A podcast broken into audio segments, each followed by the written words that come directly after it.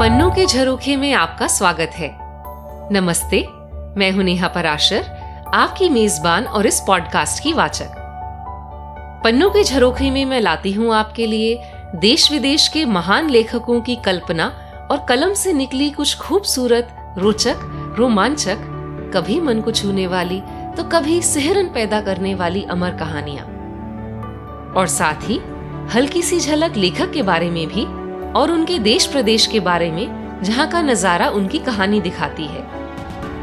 तो चलिए, खोलते हैं पन्ने और देखते हैं इन झरोकों से क्या दिखता है।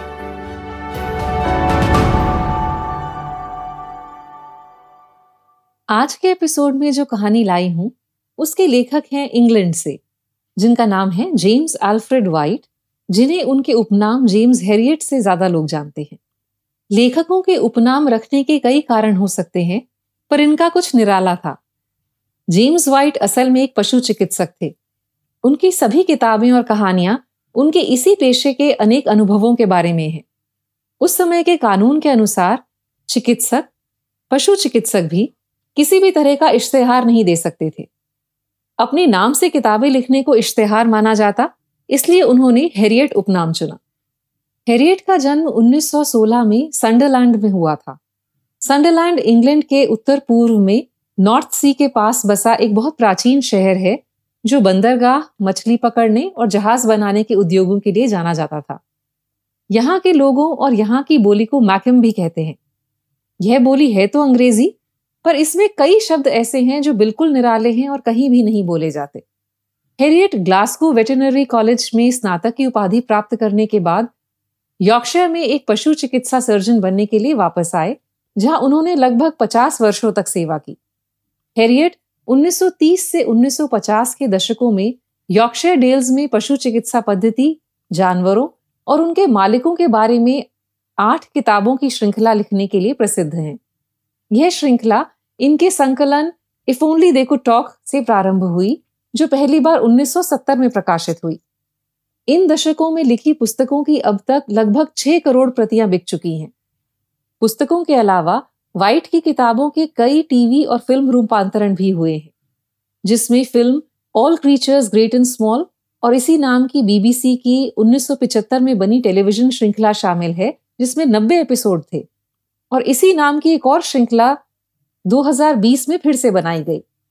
इनकी कुछ और किताबें जो मैंने पढ़ी हैं और जो मुझे बहुत पसंद हैं, वो हैं all things bright and beautiful if only they could talk और all things wise and wonderful इन्होंने बच्चों के लिए भी बहुत सी किताबें लिखी।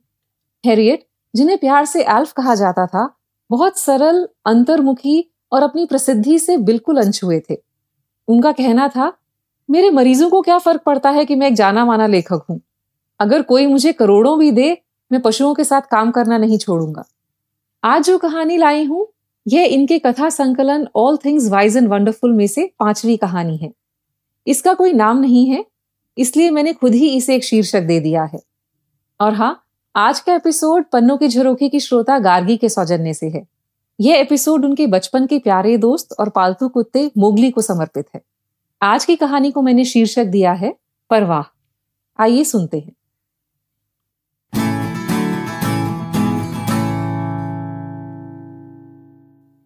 जब मैंने लंदन में एक पुलिस वाले को एक सड़क छाप लड़के की ओर इशारा करते देखा तो जाने क्यों मुझे वेजली बिंग्स की याद आ गई। जब उसने मेरे क्लिनिक के लेटर बॉक्स में एक जलता पटाखा छोड़ दिया था। पटाखे को शायद चॉकलेट बम कहते थे, और जैसे ही मैं घंटी सुनकर अंधेरे गलियारे में से होते हुए दरवाज़ा खोलने आया, पटाखे की आवाज़ से चौंक कर डर से उछल पड़ा। दरवाज़ा खोलकर देखा तो ज़ाहिर है, वहाँ कोई नहीं था। पर गली की रोशनी में रॉबसन की दुकान के पास एक भागती हुई सी आकृति दिख गई, जो शायद अपनी हँसी दबाने की नाकामयाब कोशिश कर रही थी। मैं कुछ कर नहीं सकता था, पर जानता था कि यह वेस की ही करतूत है। मैं थका हुआ सा वापस मुड़ गया। ये लड़का मेरे ही पीछे क्यों पड़ा था? एक दस साल के बच्चे को मुझसे क्या दुश्मनी हो सकती है भला? मैंने तो कभी उसका कुछ नहीं बिगाड़ा। फिर भी अपनी शैतानियों के लिए उसने मुझे ही क्यों चुना? या हो सकता है ये दुश्मनी निजी ना हो।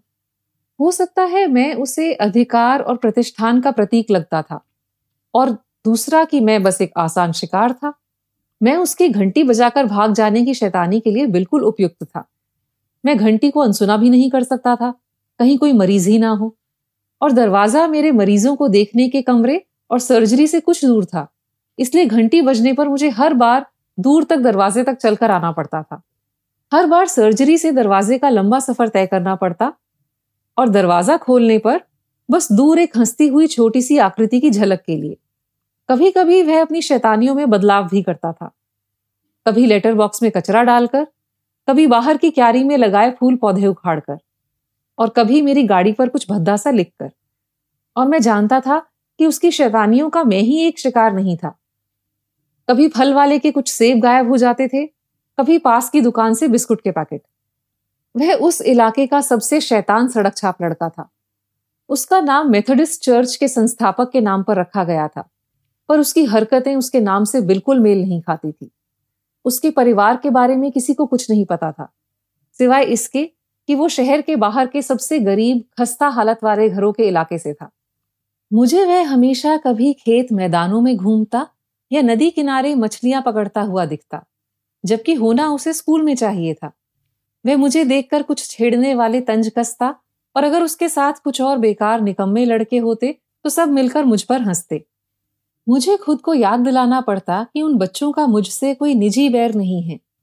मेरा एक वयस्क, उनसे बड़ा होना ही काफ़ी था उनकी शैतानियों का शिकार होने के लिए। वेस्ट की सबसे बड़ी कारस्तानी थी स्केल्डेर हाउस की कोयला कोठरी की जाली निकालने की। वो भी डारोवी गाला के दिन। जिस दिन शहर में बैंड के साथ परेड होती है। हेलन, देखो। मैंने खिड़की से झांकते हुए अपनी पत्नी से कहा। हेलन ने मेरे कंधे से झांकते हुए स्कूल के बच्चों बॉय स्काउट्स गर्ल गाइड्स सेवानिवृत्त फौजियों आदि की आतुर कतारें देखी। चलो, हम भी नीचे जाकर परेड देखते हैं।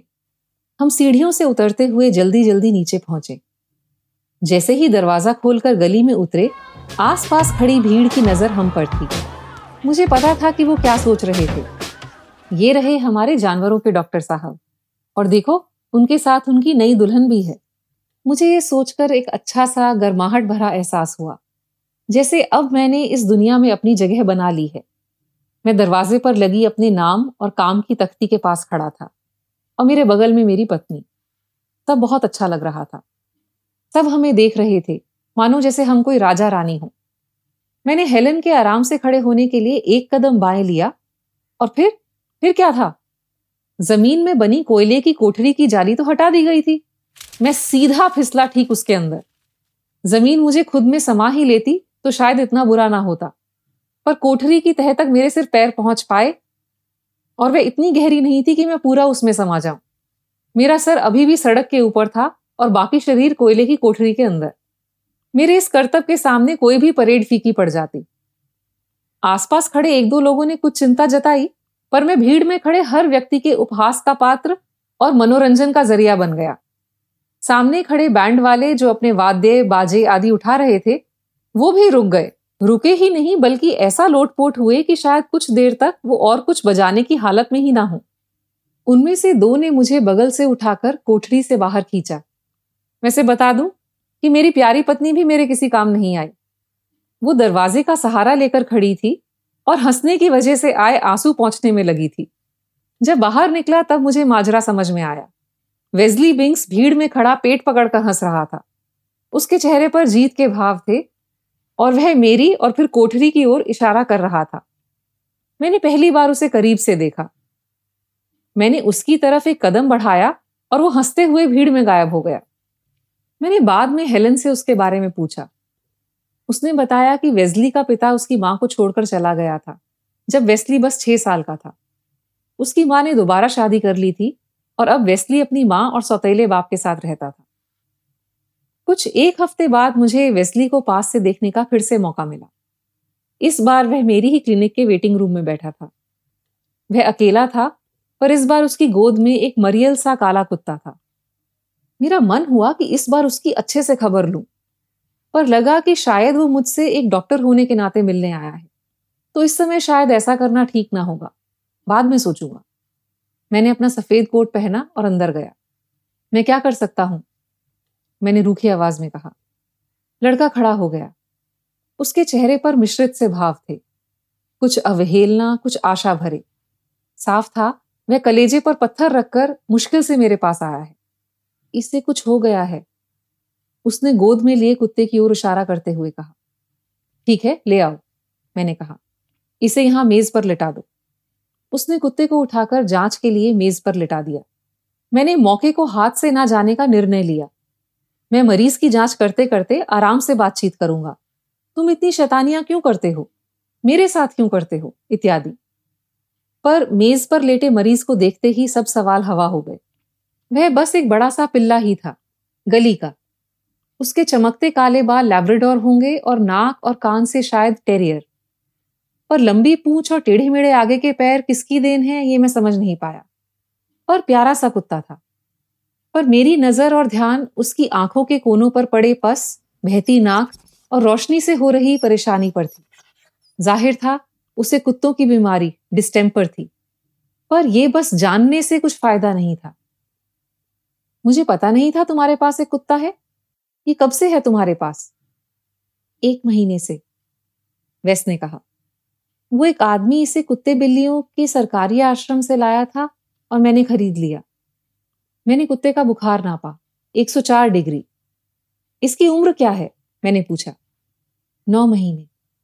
मैंने सिर हिलाया। यह बीमारी होने के लिए सबसे खराब उम्र। मैंने दो चार सवाल पूछे पर उन सब का जवाब मैं पहले से ही जानता था। हाँ कुछ एक दो हफ़्ते से कुत्ते की तबीयत ठीक नहीं लग रही थी। अनमना सा था। हाँ खांसी भी थी। पर अब जब उसकी आँख और नाक बहने लगे, तब मैंने इसको आपको दिखाने की सोची। ज़्यादातर ऐसे केस इसी हालत में मेरे पास आते थे। पर तब तक देर हो चुकी होती थी। वेस्ली सब सवालों के जवाब कुछ डरते, हिचकते दे रहा था। मानो उसे डर हो कि मैं कभी भी उसके कान खींच सकता हूँ। पर मैं जैसे जैसे उसे देखता, उससे बात करता गया, उसके लिए मेरे मन में जो भी गांठें थी खुलती गई। ये कोई शैतान नहीं, बस एक उपेक्षित, बेपरवाही का शिकार बच्चा था। उसकी फटी जर्सी और बाजुओं में से उसकी कोहनियाँ झाँक रही थी। निकर भी फटा हुआ था, पर सबसे ज़्यादा मुझे जो घर रही थी, वो थी उसकी जाने कब से ना नहाए हुए छोटे से शरीर की दुर्गंध। मुझे हैरानी थी कि डैरोबी में भी कोई बच्चा ऐसी हालत में हो सकता है। जब उसने मेरे सब सवालों के जवाब दे दिए उसने मुझसे अपना सवाल पूछा इ, इसे क्या हुआ है? इसे डिस्टेम्पर हुआ है वैस? मैंने हिचकिचाते हुए कहा वो क्या होता है? ये खतरनाक बीमारी है। किसी और बीमार कुत्ते से लगी होगी। ये ठीक तो हो जाएगा ना? उम्मीद करते हैं? मैं जो कर सकता हूँ करूँगा। मैं एक छोटे से बच्चे से सच नहीं कह पाया। कि उसके कुत्ते के बचने की उम्मीद बहुत ही कम है। मैंने एक सिरिंज पे मिक्स्ड मैक्ट्रिन भरा। डिस्टेम्पर के लिए हमारे पास उस समय बस यही दवाई थी। और मैं ये भी जानता था कि इससे ज़्यादा कुछ फ़ायदा नहीं होगा। अब एंटीबायोटिक्स हैं, पर इनसे भी इस बीमारी पर फतह पाना मुश्किल है। अगर बीमारी जल्दी पकड़ में आ जाए तो हाइपर इम्यून सिरम काम आ जाता है। पर अधिकतर केस जब हमारे पास लाए जाते हैं, तब तक देर हो चुकी होती है। मैंने कुत्ते को टीका लगाया और उसने थोड़ी सी आवाज़ की। वेस्ट ने हाथ बढ़ाकर कुत्ते को थपथपाया। सब ठीक है, ड्यूक? सब ठीक है। ओह तो तुम इसे ड्यूक कहकर बुलाते हो? हाँ उसने कुत्ते के कान सहलाते हुए कहा। कुत्ते ने भी मुड़कर पूछ हिलाकर उसका हाथ चाट कर जवाब दिया। वेस मुस्कुराया और उसने सिर उठाकर मुझे देखा। उस एक पल में उसके चेहरे का सख्त नकाब हट गया। और मेरी ओर देखती उसकी आँखों में सिर्फ़ खुशी थी। अब यह केस मेरे लिए और भी मुश्किल हो गया था। मैंने कुछ बुरासिक की डलियाँ एक डब्बे में डालकर वेस को थमाई। इन्हें पानी में घोलकर इसकी आँख और नाक साफ़ करते रहना। देखो, बहाव के जमने से इसका नाक बिल्कुल बंद हो गया है। साफ़ होने से इसे कुछ आराम मिलेगा। उसने बिना कुछ कहे डिब्बा ले लिया और उस समय मेज पर छह आने रख दिए, मेरी फ़ीस के लिए। मैं इसे फिर कब लाऊं? उसने पूछा। मैं इंजेक्शन फिर से दे सकता था, पर उससे भी क्या फ़ायदा होता? जवाब देने में मेरी हिचक को उसने कुछ और ही समझा। मैं आपकी फ़ीस दे दूँगा, उसने तुरंत कहा। मैं पैसों का इंतज़ाम कर लूँगा। ओ, नहीं नहीं, ये बात नहीं है। मैं सोच रहा था कि तुम्हें फिर कब बुलाऊं। ऐसा करो, बृहस्पतिवार को ले आना। उसने सिर हिलाया और अपने पालतू कुत्ते को लेकर चला गया। मैं मेज को डिसइनफेक्टेंट से साफ़ करते करते बहुत मजबूर, मायूस महसूस कर रहा था। आजकल के डॉक्टरों के पास डिस्टेम्पर के इतने केस नहीं आते जितने हमारे समय में आते थे। आजकल लोग छोटी उम्र में ही अपने कुत्ते को डिस्टेम्पर का टीका लगवा देते हैं। पर 1930 के समय कुछ भाग्यशाली कुत्ते ही होते थे जिन्हें यह टीका लग पाता था। इस बीमारी से बचना आसान है, ठीक होना नहीं। अगले तीन हफ्तों में वेजली बिंग्स में गहरा परिवर्तन दिखने लगा। एक निकम्मे सड़क छाप लड़के से अब वह ज़िम्मेदारी और मेहनत की मूर्त बन गया था। कभी सुबह अखबार बांटता दिखता तो कभी किसी के बगीचे में, कभी जानवरों के बाज़ार में काम करता नज़र आता। शायद मैं अकेला व्यक्ति था, जो जानता था कि ये सब वह ड्यूक के लिए ही कर रहा है। वह हर दो तीन दिन में बिना नागा मेरे क्लिनिक में आता और हमेशा फ़ीस देता। मैं उससे कम से कम फ़ीस लेता और उसकी बाकी कमाई कुत्ते के लिए दूध, बिस्कुट, मांस ये सब लेने में लग जाती। आज तो ड्यूक बहुत कमाल का लग रहा है, मैंने एक बार कहा। हम्म तुमने इसके लिए एक नया पट्टा लिया है? वेस ने मुझे कुछ शर्माते हुए देखा। अब कैसी हालत है इसकी? पहले जैसी ही है वेस ये बीमारी ऐसे ही चलती है। तो तो कब तक पता लगेगा? मैंने एक पल सोचा। अगर मैं हालात समझा सकूँ तो शायद उसकी चिंता कम हो। देखो वैस ड्यूक ठीक हो सकता है, अगर बीमारी की वजह से नसों में कोई गड़बड़ ना हो। वो क्या होता है? जैसे दौरे पड़ना या लकवा मारना? और अगर इसे ये सब हुआ तो? तब चिंता की बात होगी, मैंने कहा। पर ड्यूक के लिए अच्छी बात यह है कि ये गली का कुत्ता है, जिनमें अक्सर मिलीजुली नस्ल का होने की वजह से बीमारी से लड़ने की अधिक क्षमता होती है। ये खाना तो ठीक से खा रहा है ना? हाँ थोड़ा बहुत। ठीक है तो मैं इसे फिर से एक इंजेक्शन लगा देता हूँ। तीन दिन बाद वेस मेरे कमरे में फिर से था। चेहरे पर साफ़ लिखा था कि कोई खास बात है। ड्यूक की हालत अब बहुत बेहतर है। उसकी आँखों और नाक का बहना बंद हो गया है। और अब वो घोड़े की तरह खा रहा है। मैंने कुत्ते को उठाकर मेज पर रखा। हाँ हालत में सुधार दिख रहा था। मैंने भी वेस की खुशी में शामिल होने की कोशिश की। बहुत बढ़िया वेस ये तो अच्छी बात है। पर कहीं ना कहीं मेरे मन में एक आशंका भी थी। अगर नसों में कुछ गड़बड़ होती है तो वो अक्सर इसी दौरान होती है, जब लग रहा हो कि हालत सुधर रही है। मैंने निर्णय लिया कि मैं उम्मीद नहीं छोड़ूँगा। अब इसे दोबारा यहाँ लाने की ज़रूरत नहीं है वैस पर इस पर नज़र रखना। अगर हालत में कुछ भी बदलाव हो, तब तुरंत ले आना। वह चिथड़े पहने हुए बच्चा खुशी से नाचता हुआ सा अपने पालतू कुत्ते के साथ बाहर चला गया। मैंने प्रार्थना की कि इसे मैं फिर यहाँ कभी ना देखूँ। ये शुक्रवार की बात है। सोमवार तक मैं यह केस सफलताओं की फहरिस्त में जोड़कर लगभग भुला चुका था, पर तभी वेस को ड्यूक के साथ क्लिनिक में देखा। मैं डेस्क पर बैठा कुछ लिख रहा था जब वह अंदर आया। क्या हुआ वेस? मैंने पूछा।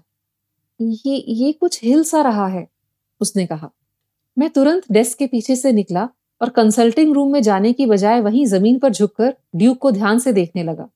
पहले मुझे कोई चिंताजनक बात नहीं नज़र आई। फिर सिर ने एक हल्की सी हरकत की। मैंने उसके सिर पर हाथ रखकर इंतज़ार किया। हाँ एक धीमी और बार बार हो रही हरकत साफ़ महसूस हो रही थी। मुझे बस इसी बात का डर था। वैस, मैंने कहा ये अच्छी बात नहीं है। इसे कोरिया कहते हैं। मतलब ये वो नसों की गड़बड़ है जिसके बारे में मैंने तुम्हें बताया था। मैं उम्मीद कर रहा था ऐसा ना हो। वेस अब और भी छोटा सा, दुखी सा लग रहा था। वह कुछ देर ड्यूक की नई चमड़ी की पेटी को मोड़ता, चुप खड़ा रहा। फिर बहुत मुश्किल से उसके मुँह से ये शब्द निकले। क्या क्या ये मर जाएगा? कुछ कुत्ते इस बीमारी से निकल पाते हैं, वैस? मैंने कहा। मैं ये नहीं कहना चाहता था कि ऐसा मैंने बस एक ही बार होते देखा है। मेरे पास कुछ गोलियाँ हैं जिनसे मदद मिले, मैं अभी लाता हूँ। मैंने फिर से उसे कुछ गोलियाँ दी, जिनके अलावा मेरे पास कोई इलाज नहीं था। अगले दो हफ़्ते ड्यूक की बीमारी बिल्कुल जैसा डॉक्टरी किताबों में लिखा होता है, वैसे बढ़ती गई। इस केस में हर जिस बात का मुझे डर था, वह होती गई। जो हल्की सी हरकत सिर पर हाथ रखने पर महसूस हो रही थी, अब वह पैरों तक पहुँच गई थी। धीरे धीरे उसके पीछे के पैर लड़खड़ाने लगे। उसका छोटा सा मालिक हर कुछ दिन में उसे क्लिनिक लेकर आता और मैं हर बार वही करता जो पिछली बार किया था। यह जताने की कोशिश करते हुए कि अब कोई उम्मीद नहीं है। वेस फिर भी उसे लाता रहा। घरों में अखबार बांटता रहा और मेरे मना करने पर भी हर बार फ़ीस देता रहा। फिर एक दोपहर वह अकेला आया। मैं ड्यूक को नहीं ला पाया, वह चल नहीं पा रहा। आप आके उसे देखोगे? हम मेरी गाड़ी में निकल पड़े। इतवार का दिन था और तीन बजे थे। सड़कें खाली थी। हमने एक पथरीले से आँगन में घर के दरवाजे को खोला और अंदर से बदबू का एक तेज झोंका मैंने महसूस किया। जानवरों के डॉक्टर को हैरान करना मुश्किल होता है, पर घर की गंदी हालत ने मुझे भी हिला दिया। मिसेस बिंग्स बेहद मोटी थी और उनकी बहुत मैली कुचैली सी ड्रेस बेडॉल कंधों से लटकी थी। वो मुँह में सिगरेट लिए किचन की मेज पर झुकी एक मैगजीन पढ़ रही थी। मेज पर सब जगह झूठे बर्तन पड़े थे। उन्होंने मैगजीन के ऊपर से सिर उठाकर देखा तो बालों में लगे कर्लर झूलने लगे। खिड़की के पास रखे सोफे पर उनका पति चौड़ा होकर मुँह खोले खराटे ले रहा था। उसके पास से बियर की गंध आ रही थी। रसोई की सिंक में झूठे बर्तनों का ढेर था, जिसमें फफूंद लगनी शुरू हो गई थी। कपड़े, अखबार, रद्दी, जाने क्या क्या कूड़ा सब जगह फर्श पर फैला था। और एक रेडियो तेज आवाज़ का शोर हर जगह फेंक रहा था।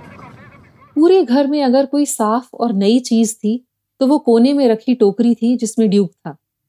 वह अब औंधा लेटा हुआ था और उठ भी नहीं सकता था। उसका दुबला शरीर अब हर थोड़ी देर में एक कंपन से हिल उठता। उसकी आँखों में फिर से पस भर गया था। वेस, मैंने कहा, हमें इसे हमेशा के लिए सुला देना चाहिए। वेस ने जवाब नहीं दिया। मैं आगे समझाने लगा पर रेडियो के शोर में मेरी आवाज़ दब गई। मैंने मिसेस बिंक्स की ओर देखा। आप रेडियो की आवाज़ थोड़ी कम कर सकती हैं? उन्होंने वेस को इशारा किया और उसने जाकर रेडियो बंद कर दिया। अब मैंने उससे फिर से कहा, और कोई चारा नहीं है वेस अब हम कुछ नहीं कर सकते। तुम इस तरह ड्यूक को तिल तिल कर मरते नहीं छोड़ सकते। उसने मेरी ओर देखा भी नहीं। उसकी नज़र सिर्फ़ अपने कुत्ते पर थी। फिर उसने अपना हाथ उठाया और मुझे धीमी सी हामी सुनाई दी। ठीक है। मैं जल्दी से अपनी गाड़ी में से इंजेक्शन ले आया। मैं तुम्हें वादा करता हूँ ड्यूक को कोई तकलीफ़ नहीं होगी, बिल्कुल दर्द नहीं होगा, मैंने इंजेक्शन भरते हुए कहा। और कुछ ही देर में वह नन्हा शरीर स्थिर हो गया। मैंने इंजेक्शन वापस अपनी जेब में डाल ली। क्या मैं इसे यहाँ से ले जाऊँ, वैस? मैंने पूछा। वैस सन खड़ा था, मुझे बस घूर रहा था। उसकी माँ ने कहा हाँ हाँ ले जाओ इसे। हम वैसे ही इसे यहाँ नहीं रखना चाहते थे। और वे फिर से मैगजीन पढ़ने लगी। मैंने ड्यूक के मृत शरीर को तुरंत उठाया और बाहर ले गया। वहाँ मैंने उसे हल्के से गाड़ी के बूट में रखे अपने काले कोट के ऊपर लिटा दिया। मैंने जैसे ही डिक्की बंद की, वैसे अपने हाथ आँखों पर रखकर ज़ोर ज़ोर से सुबकने लगा। मैंने उसके कंधों पर अपने हाथ रखे और वैस मुझसे चिपट कर फूट फूट कर रोका। मैं सोच रहा था कि जाने इससे पहले वह इस तरह कभी रोया भी है या नहीं। कभी क्या वह एक बच्चे की तरह रोया है? क्या कभी किसी ने उसे पुचकार कर चुप कराया भी है या नहीं? पर वह कुछ ही देर में मुझे छोड़कर पीछे हो गया और अपने मैले चेहरे पर से आँसू पहुँच लिए। क्या तुम अब घर जा रहे हो, वैस? मैंने पूछा। उसके चेहरे पर फिर से पहले जैसा सख्त भाव लौट आया था। नहीं। और फिर वह बिना एक भी बार पीछे मुड़े, सड़क पार करके दीवार फांद कर नदी की ओर चला गया। मुझे लगा ये वो पल था जिसमें वह वापस अपनी पुरानी ज़िंदगी की ओर मुड़ गया। उस दिन के बाद से उसने पैसे कमाने के लिए छोटे मोटे काम करना बंद कर दिया। उसकी शैतानियाँ बंद हो गई पर अब वह और बड़ी गलतियाँ करने लगा। वह कभी खेतों की कोठरियों में आग लगा देता, कभी छोटी मोटी चोरी के लिए पकड़ा जाता। तेरह साल का होते होते वह गाड़ियाँ चुराने लगा। आखिरकार उसे एक अल्पायु मुजरिमों के सरकारी स्कूल में भेज दिया गया। सुनने में आया कि वो वहाँ से भी भाग गया। पर वह फिर इस इलाके में नज़र नहीं आया। उसे पुलिस सार्जेंट के अलावा सब लोग भूल गए। वो वेजली विंग्स। सार्जेंट ने एक दिन कुछ सोचते हुए मुझसे कहा, मैं शुरू से ही जानता था ये टेढ़ा है। कभी कुछ ठीक नहीं करेगा। मुझे नहीं लगता उसने पूरी ज़िंदगी कभी भी किसी की परवाह की होगी। मैं जानता हूँ आप क्या कह रहे हो, सार्जेंट, पर आप गलत हो। कोई एक था, ऐसा कोई था जिसकी वैस परवाह करता था। बहुत परवाह करता था।